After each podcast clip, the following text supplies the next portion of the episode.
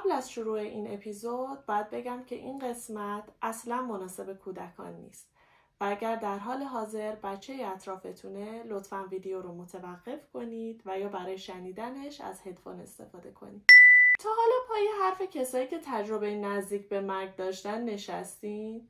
شاید هم حرفاشون رو توی مستندهای تلویزیونی دیده باشین دیدین اکثرشون یه سری تجربیات مشابه دارن؟ مثل اینکه وارد یه دالان روشن میشن یا بستگانشون که خیلی سال از دنیا رفتن و می‌بینن که به استقبالشون اومدن.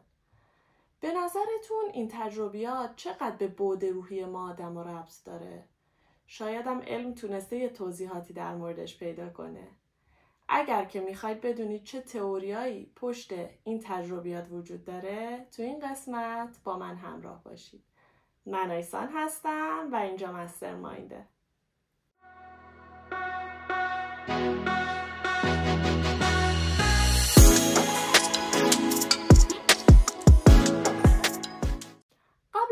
وارد بطن این داستان بشیم باید بگم تحقیقاتی که تا الان در این مورد انجام شده هیچ کدوم به یه توضیح نهایی نرسیده. یعنی نیومدن بگن که آقا به این دلیل و این دلیل حتما این اتفاق میفته و صرفا در حد تئوری و نظریه باقی مونده.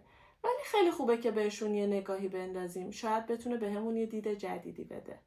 اول از همه بیایم ببینیم مثلا تجربه نزدیک به مرگ یعنی چی؟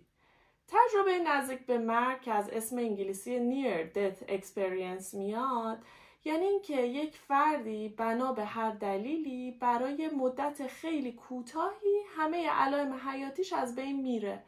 و میشه گفت تقریبا میمیره. ولی خیلی زود دوباره به زندگی برمیگرده و علائم حیاتیش همه برمیگرده.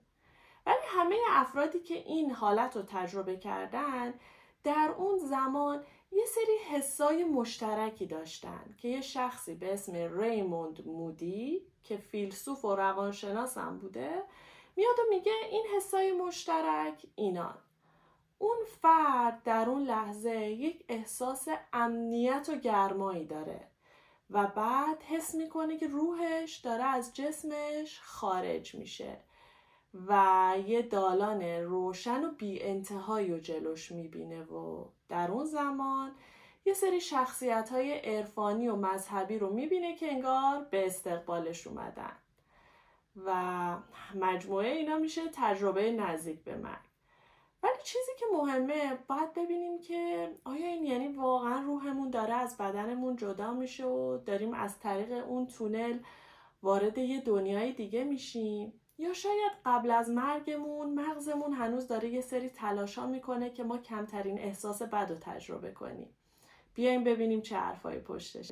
یک روانشناس و نویسنده به اسم ریک استراسمن میاد یه سری تحقیقاتی رو روی هورمونای مغزی انجام میده از سال 1990 تا 1995 و نتیجه تحقیقاتش رو توی یک کتابی به چاپ میرسونه که اسم همون کتاب به اندازه کافی جنجال برانگیز بود چه برسه به اینکه در مورد چی داشته صحبت می‌کرده.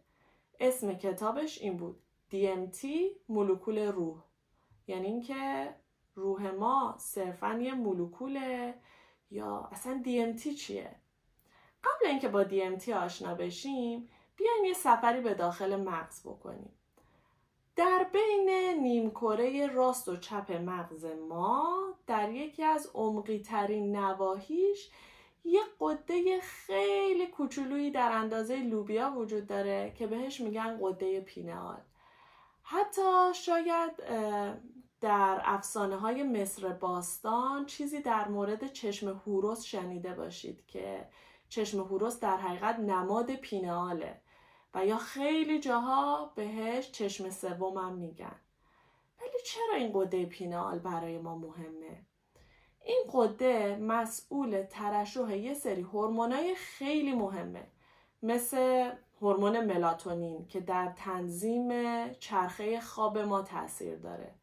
یا هورمون سروتونین که بهش حتی هورمون شادی هم میگن. در کنار همه اینا قده پینال یه هورمون دیگه هم ترشح می‌کنه به اسم N دیمتیل تریپتامین که به اختصار میشه DMT حالا چرا این هورمون مهمه؟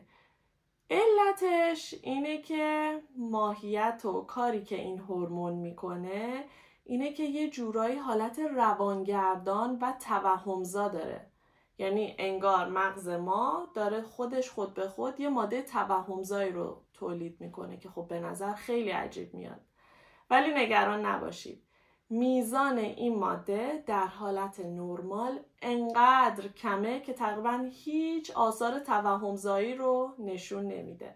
حتی خیلی از محققا میگن که به صورت نرمال قده پینال اصلا DMT ترشح نمی‌کنه و صرفا آنزیم های سازنده شو داره. ولی یه سری دیگه از محققا میگن که در مایع مغزی نخایی و مغز ما به مقدار خیلی کمی از DMT وجود داره. حالا این DMT چه ربطی به موضوع ما داره و چه تأثیری توی تجربیات نزدیک به مرگ داره؟ جالبه که بدونید DMT فقط مخصوص آدما نیستش و توی مغز یه سری پستانداران و حتی یه سری از گیاه ها وجود داره. و جالبه که بدونید یه سری از مردم قبایل جنوب آمریکا از قرنها پیش یه سری از این گیاه ها رو پیدا کرده بودن و ازش یه نوشیدنی مخصوصی تولید می‌کردن. و اون نوشیدنی رو توی یک سری از این مراسم مذهبیشون میخوردن و باعث می‌شده که یه سری تجربیات خاصی داشته باشن. هنوز که هنوزه یه سری از این قبایل که باقی موندن این نوشیدنی رو درست می‌کنن. و حتی پای این مدل ها بعدها به غرب هم راه پیدا کرد و باعث شدش که مردم غرب هم استفاده بکنن و حتی اثرش رو توی یک سری از نوشته های ادبی میشه دیده حالا بیاین یکم علمی تر به این موضوع نگاه کنیم. در سال 2019 توی دانشگاه میشیگان یه تحقیق جالبی انجام شد. اونا اومدن و دیدن که توی بعضی از نواحی مغز رتها رت اگه نمی‌دونید چیه رت به اون موشای صحرایی بزرگی میگن که روشون حالا آزمایش های مختلف انجام میشه خلاصه محققا دیدن که توی بعضی نواحی مغز رتها مقدار کمی از DMT وجود داره و خواستن امتحان کنم ببینن که آیا در زمان مرگ میزان این DMT افزایش پیدا می‌کنه یا نه. خلاصه اومدن و به این ردهای بیچاره ایست قلبی دادن و یه کاری کردن قلبشون از حرکت وایسته و سری میزان DMT رو تو بدنشون اندازه گرفتن و دیدن که به صورت غیرقابل باوری میزان DMT افزایش پیدا کرده و به ده برابر میزان نرمال رسیده. و فهمیدن که احتمالا مغز در زمانی که میزان اکسیژن رسانی بهش کم میشه شروع می‌کنه به مقدار خیلی زیادی از این ماده تولید کردن ولی آیا تو آدمام همینطوره؟ یعنی زمانی که یک آدمم در حال مرگه همین قدر میزان DMT افزایش پیدا می‌کنه؟ تحقیق دیگه هم سال 2018 انجام شده بود. تو این تحقیق اومده بودن و یک مقدار کنترل شده ای از این ماده رو به آدما داده بودن. و همون موقع ازشون پرسیدن که چه حسی دارن چه حالی رو دارن تجربه می‌کنن. و جالبیش این بود که این آدما دقیقا داشتن مشابه تجربیات زمان مرگ رو بازگو می‌کردن. مثل اینکه حس می‌کنن روحشون داره از بدنشون جدا میشه یا یه تونلی رو دارن جلوشون می‌بینن.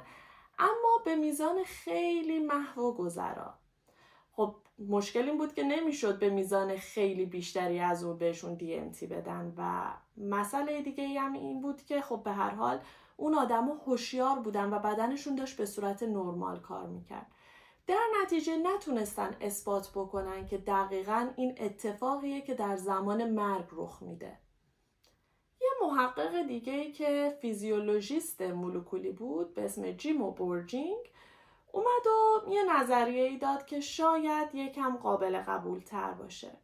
اون گفت در زمانی که این تحقیقات روی انسان ها صورت می گرفته اون آدم در حالت هوشیار بوده. یعنی مغز علاوه بر اینکه داشته به DMT پاسخ می‌داده همزمان داشته به حرکت دست به حرکت پا تکون دادن سر و غیره هم اهمیت می‌داده و روی اونها هم متمرکز بوده. در نتیجه شاید اون نتیجه که مورد تصور ما بوده رو نگرفتیم. شاید زمانی که یک انسان واقعا در حالت مرگه و مغز هیچ پاسخی به هیچ حرکتی از بدن نمیده و تمام تمرکزش روی DMTه شاید پاسخ دیگه ای بده. ولی موضوعی که جالبه اینه که هیچ کدوم از این تحقیقات نتونستن یک جواب کامل و قطعی به این موضوع بدن. و عجیبتر از اون اینه که از سال 1990 که تحقیقات استراسمن شروع شده تا الان یعنی اون زمان انقدر کافی نبوده که محققا بتونن به نتیجه قطعی برسن. یکم عجیبه. موضوع به این مهمی و اینکه هیچ نتیجه گیری در موردش نشده به نظر من به اندازه کافی عجیب هست. ولی شما بیاین و در مورد تجربیاتتون بگین. آیا تجربه نزدیک به مرگ داشتین؟ آیا چیزی رو دیدین؟ شاید توی اطرافیانتون همچین تجربه بوده. لطفا نظراتتون رو با من به اشتراک بذارید. توی کامنت ها با هم در موردش صحبت می‌کنیم.